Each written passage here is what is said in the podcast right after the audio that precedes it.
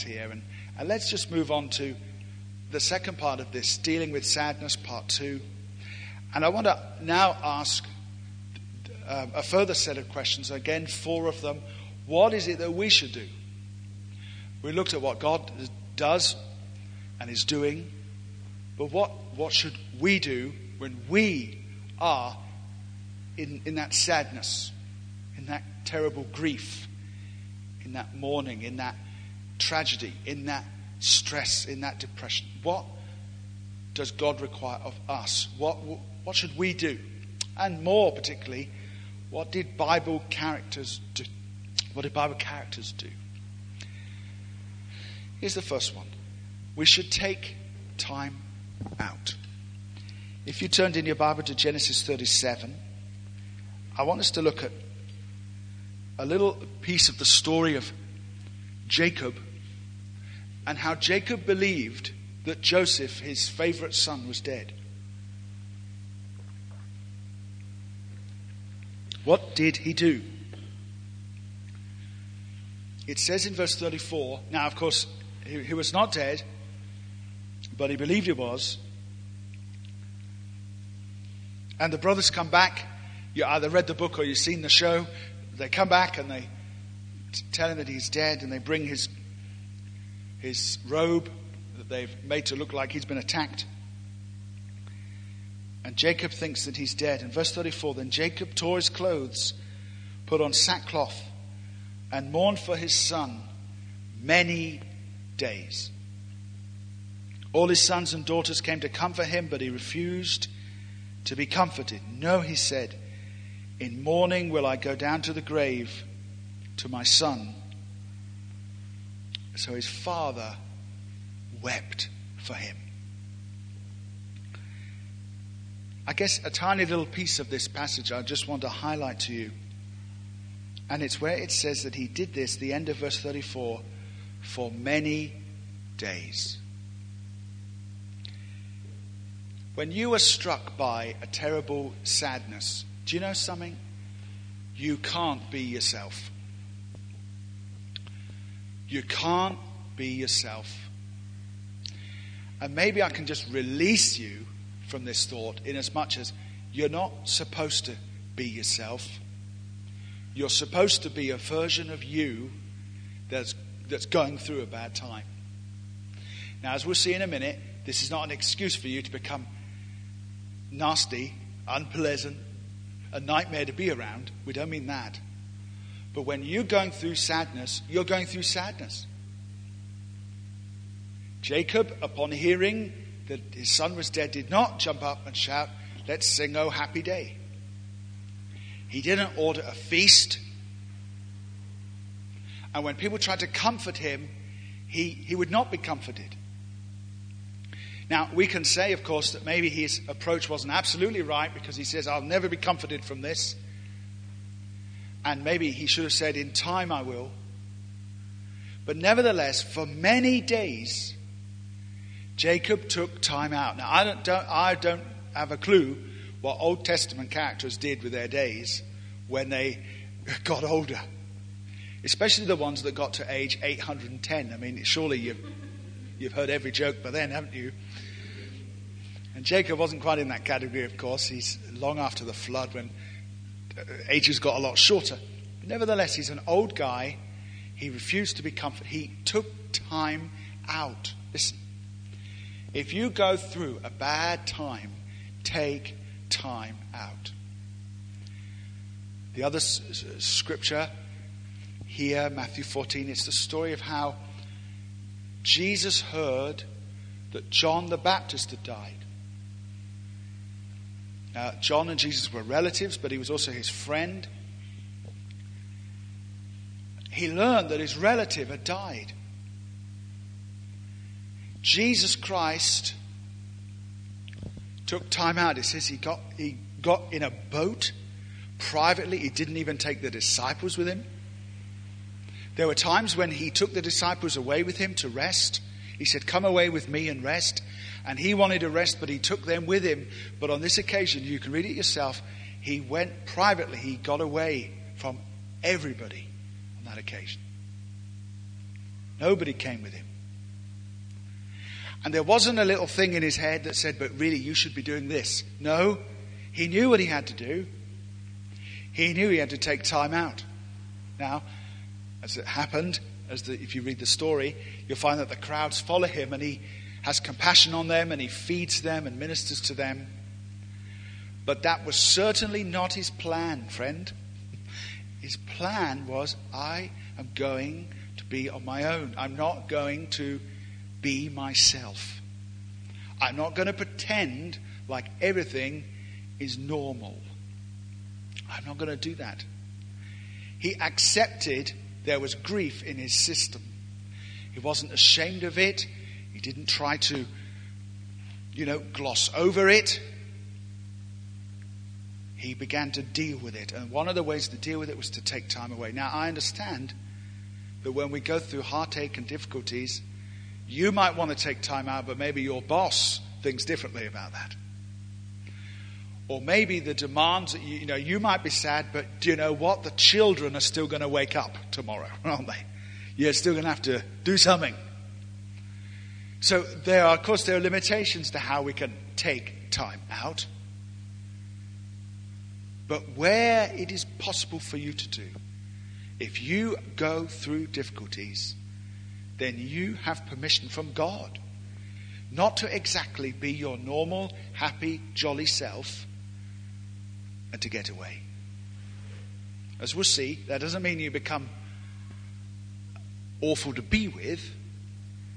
We still must behave righteously, but that's the first thing they did. They got away. Now, I want to say, as we'll come on to now, they didn't get away from God but they did get away from the routine of their lives. See, the second one is what to do when we're sad is we must continue to worship the Lord. Let's go over to Job, where the supreme example of this is seen. Because you do have people who go through huge difficulties, and what happens is then you don't see them in church for six weeks. Now, God doesn't give a license for us to go away from Him. But He does give us a license to just not to be ourselves. Job chapter 1 shows the reaction of a man of God to calamity that came probably beyond that which many of us in this room have ever faced, certainly. He hears that his, everything he sort of has is gone and uh, his, his livestock is gone. Fire falls from heaven and burns up. The animals, his servants, are killed. And then we discover in the latter part of chapter 1 his children killed.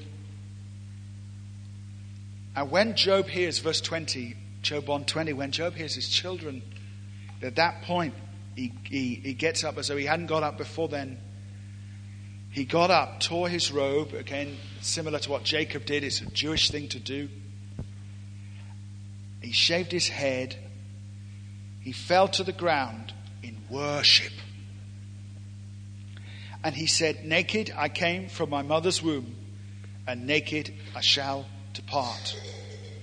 The Lord gave, and the Lord has taken away. May the name of the Lord be praised. And in all this, Job did not sin by charging God with wrongdoing. Let's look at the other verse. Let's go over to 2 Samuel chapter 12. And here's an example of King David now facing something very sad. Here's the death of his son. And uh, 2 Samuel 12, you all there with me? If you're there, say aye. Okay, and looking at verse 20. Then David got up from the ground. After he washed, put on lotions, and changed his clothes, he went into the house of the Lord and worshipped. Can you see the, the, the connection between these two men? The same thing they did. They didn't behave normally. In both instances, they grieved we read that David got up. We are to suppose that he fell down with, with agony when this disaster came to him. But in both instances, a rising up. It says explicitly concerning David, Job didn't have a temple to go to because that wasn't his era. But it says, David, upon hearing this, he went to the house of the Lord. That means he went to the temple in Jerusalem and he worshipped God. By worshiping God, you're doing something very, very significant, especially during a tragedy. You are saying this Lord, I don't understand this, but I do trust you. And I want again, I want to free, I want to free us from any sense that we have to know everything. We don't. And I want to free us from the thought that we're going to know everything we don't. Paul says that at the coming of Jesus, when he sees him, he shall see him face to face, and at that point, he shall know all things. That suggests to me that down here on earth, we don't know very much at all. Then we shall know fully, even as we are fully known. But now, now, says the apostle in 1 Corinthians 13, we know in part. We have so many questions. Don't you think that Job had some questions? A, a righteous man, more righteous than, than anyone else on the earth, even noticed by the devil? My goodness me. In fact, even noticed by God, wasn't it? Have you considered my servant? Noticed by God for his righteousness. I don't know what God notices about you. He might notice your fancy trousers and your new hair, but I bet he doesn't notice your righteousness. He certainly doesn't notice mine. He was a good man. He was one of the good guys. And you see, all that righteous living paid dividends because when disaster struck, he knew what to do. He knew to go to God, not from God. And when calamity comes into your life, when something terrible happens in your life, or when you go through the sad valley, if you have stored up righteousness, if you have invested in your spiritual life, when the disaster comes, your default setting will be to go to God. You might go to him with confusion. You might go to him even with anger, but you will go to him. But if you do not sow into your spiritual life, then when calamity comes, you will go from him. And you'll say, Well, God has mistreated me. That's the last time I give five pound into an offering. God has mistreated me. I'm off. It's all about what we invest in the good days. Joseph knew that when there was a great harvest, he should store away in barns the good stuff because a famine would come. And I believe the Christian life is like that all the time feast, famine, feast, famine. Times of renewal, the presence of God. I feel the Lord, I love the Lord. Then times of dryness. But we live out of the sacks we've stored up in the good times. Do you understand? And maybe that's not how God wants it. Maybe we're supposed to have the, the feast all the time, but maybe human nature does not always permit us. Maybe we're just not hungry for God. I don't know. But when David, when Job understood that calamity had come, they worshiped God. I want to tell you, worship the Lord. Job says a little later on, a, a piercing line he says, even though he slay me, speaking of God now, even though he slay me, yet will I trust in him. One translation says, yet will I hope in him.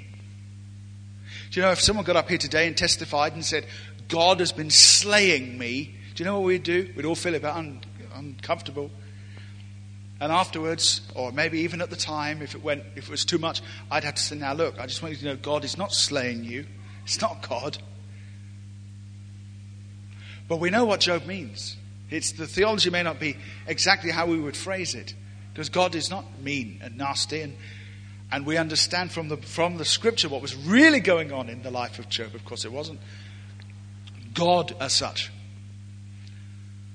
His permission was involved, but not his activity. He said, Even though he slay me, yet will I trust in him. If you're sad, in difficult times, go to the house of the Lord. Job didn't have a house of the Lord, so he made one right there in his home. I wonder if you've got a bit of church at home or not. Because you're going to need that from time to time, aren't you? The first thing we are to do when we go through this thing, we have permission just not to exactly be ourselves because we're not ourselves. The second thing is we're to worship God. Taking time out doesn't mean taking time out from God. Number three, we have to behave ourselves. This is an interesting one. Why don't we go to 1 Peter chapter 2? We just developed something I began last time. I think we all know what I mean when I say that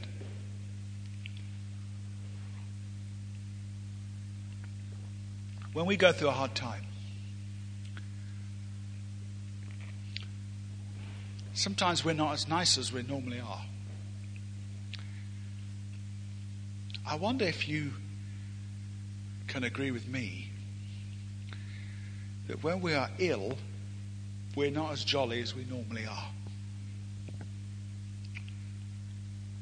when you have pain in your body all the time, you are not as jolly as the person sitting next to you. I don't want to make a too sweeping statement, but it is true, is it not, that as people get older, they begin to often accumulate more health problems. And there's a tendency to think that older people are just not quite as jolly as younger people, but some of the older people are actually, it's actually something for them to even walk. And so it's going to show in their face from time to time. It's, life is more of a challenge. When you are ill and someone rings you, uh, do, you know what it is to pick the, you're ill and you pick the phone out and you just click into, I've just got to try and be as happy as I can be. Hello? but really, thinking, I'm so ill. Call the doctor. Goodbye. I was saying that because I was a bit like that yesterday. No, when we go through a bad time, you see, we're more prone actually to be sinners. That's, I guess that's what I'm trying to say. Let's just say, let's just say how it is. We're more likely to yield to the flesh than to the Holy Spirit, aren't we? because it's more of a challenge. And some of the disciplines of Christianity, and they are disciplines of seeking God, studying the Word, these are disciplines. That's why we're called disciples. You can tell that easily there's a difference between a believer and a disciple. A believer is someone who is employing Christian disciplines. Therefore, they become a disciple. It's ever so easy to understand. If you're a believer, it means you believe something. You show up and believe it. You can sing along with it too. But if you're a disciple, it means you add discipline to your, to your faith. Well, that's another message. But, but because Christianity is about, is, is, is about disciplines, it's harder to do those disciplines when life is tough. For example, people who go through depression find it very hard to pray, don't they? Or to do any, anything that involves you know, mental effort is very, is very, very difficult. That's why in James chapter 5, when the man is sick in bed, he's to call for the elders of the church to come and pray for him. Why? Because he can't really pray for himself. The elders haven't got any more power than him. it's because he doesn't have the strength, really, to pray for himself. It says if you're in trouble, you should pray. James chapter 5. But if you're sick, call for someone else to pray for you. And there's just a very simple truth there that when you are sick, it's more difficult to employ Christian disciplines. It does not, not mean it's impossible, but it's more difficult. However, there's another dimension to this that must be that's worth mentioning, and it's this: that very often the cause of our sadness is not illness, is not tragedy, it's other people.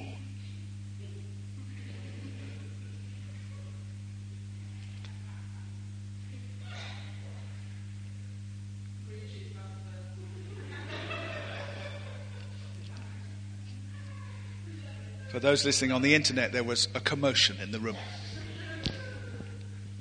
It's other people.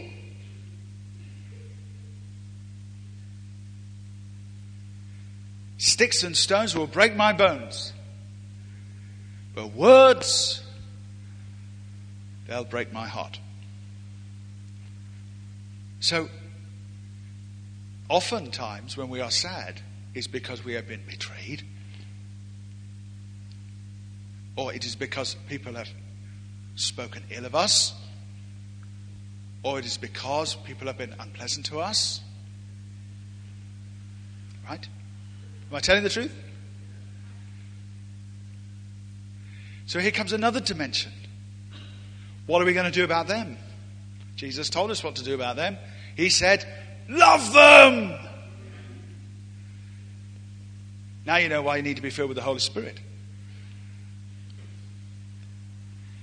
Listen, any charismatic with a strange hat on could come out and go yabba dabba doo and fall over. But you need the Holy Spirit to love your enemy. And I always think that when I read that, love my enemy. Oh, wow.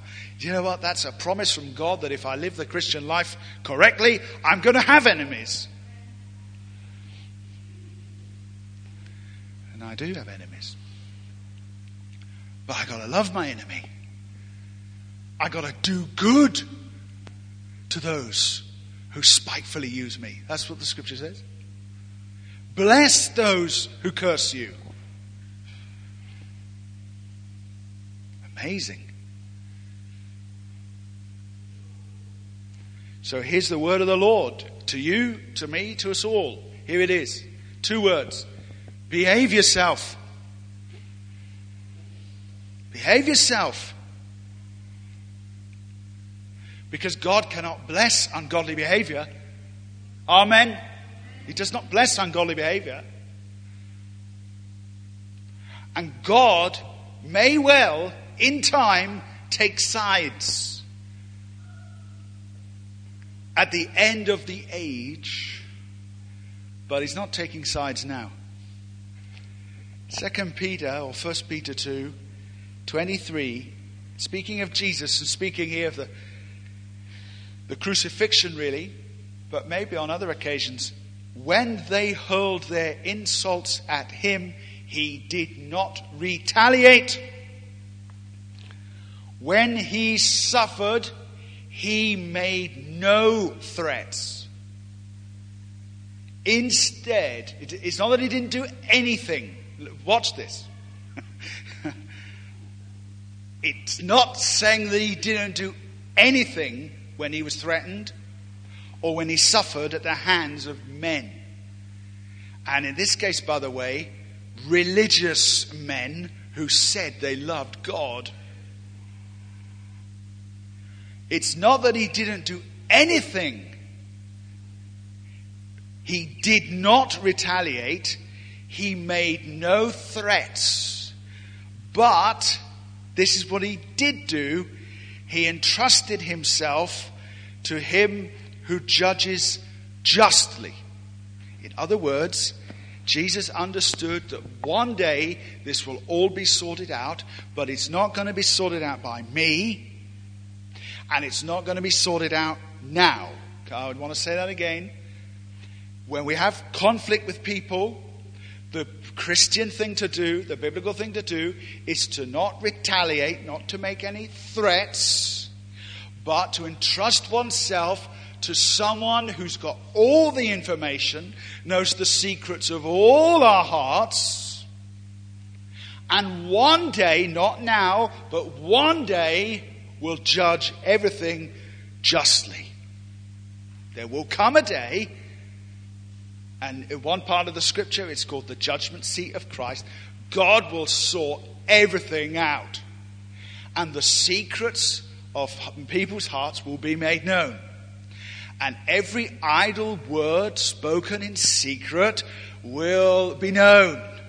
It's a terrifying thought. And He will sort it out.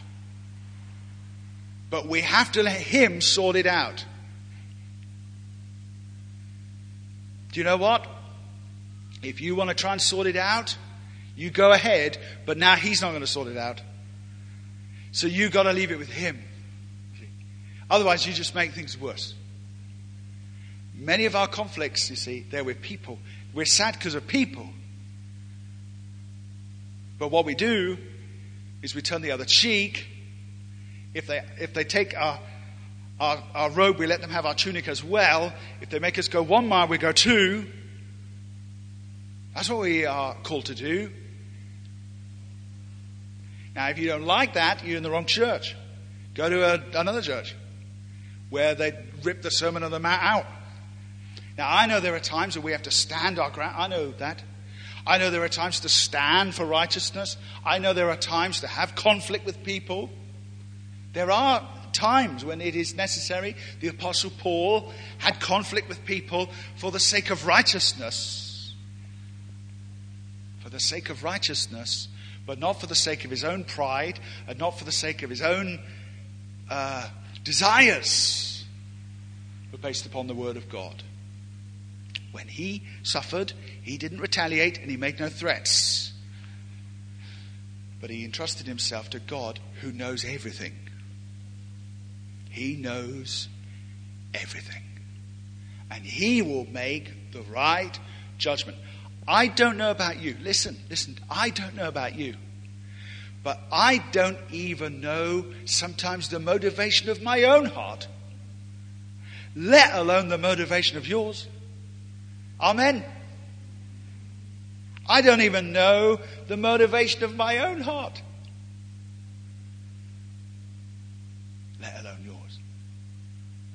So, some things, we have to stand for righteousness. The Apostle Paul says in Thessalonians, he's writing to church leaders, he says, make sure you have order and don't let anyone wrong each other. And, you know, there's a sense of, he's advocating a little bit of church police. So it's not that we don't do anything. There's lots in the scripture about how to deal with people. The word of God is there to encourage, but it's also there to rebuke and correct and train in righteousness. So all these things are important. But however, there are going to be many conflicts we have, and we just have to leave them with God and put our faith in what He's going to do at the end of the age and not pick up, not, not pick up weapons ourselves. So we have to behave ourselves. And we're prone to behave a little less than righteous when we suffer. So we have to watch that. Finally, in dealing with sadness, we have to learn contentment. Let's go over to Philippians 4 and verse 12. I'm going to conclude with this really. Paul is writing here about, in fact, the actual context of this is the fact that he didn't have any money and um, he didn't have enough money to buy food for himself on one occasion. And uh, so much as I, um, much as I have quite a time ahead of me in these next couple of weeks, I know the Apostle Paul is envious of me because he did not have a bus.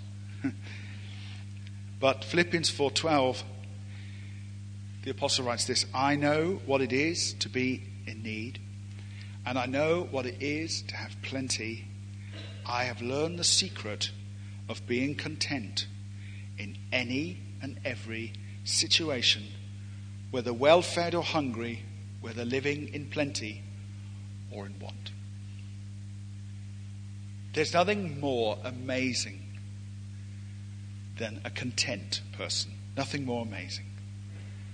Where people have contentment. This verse in 1 Timothy 6 says, Godliness with contentment is great gain. One of the reasons we get sad, one of them, is because we are, we are, there's no such word as uncontent, is there? Discontent. We're discontent. And we need to learn the secret. The Apostle Paul calls it a secret. It's a secret. It's not something you just do, you have to learn it. You have to learn the secret of being content. And there may well be certain people who, just by nature of their personality, virtue of their characters, they are sort of laid back people, and other people are more intense. I understand that. But, but nevertheless, each, whatever character type you are, whatever personality type you are, you must learn the secret of being content. Because if you can learn to be content, you're going to be all right. You're going to know what it is to go through these valleys and these difficulties and say, I do not have this, but I do have this. While I wanted this, and while I would not have chosen this to happen, yet look at what I do have.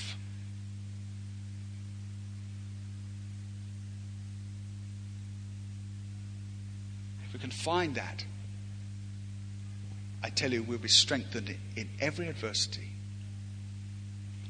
So I want to encourage you today. God is a healer of those who struggle.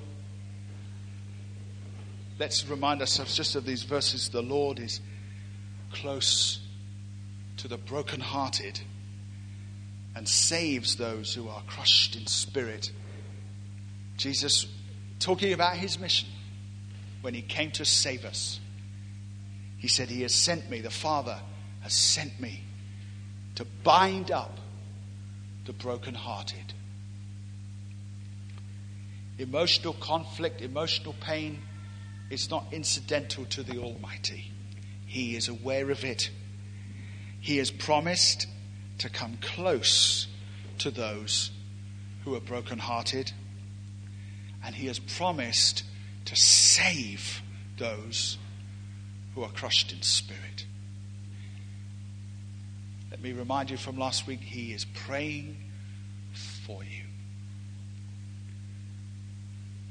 So, in times of difficulty, there are a whole lot of things that God does. He grieves with us, prays for us, He's watching us, and He carries us. But we need to play our part too. When facing tragedy, when facing grief, when facing great sadness, take some time out. You don't have to exactly be yourself because the Bible characters weren't. But make worship and trust in God an absolute priority in that time. Behave yourself and discover the secret of being content. It will get you through the storm. Let's stand together.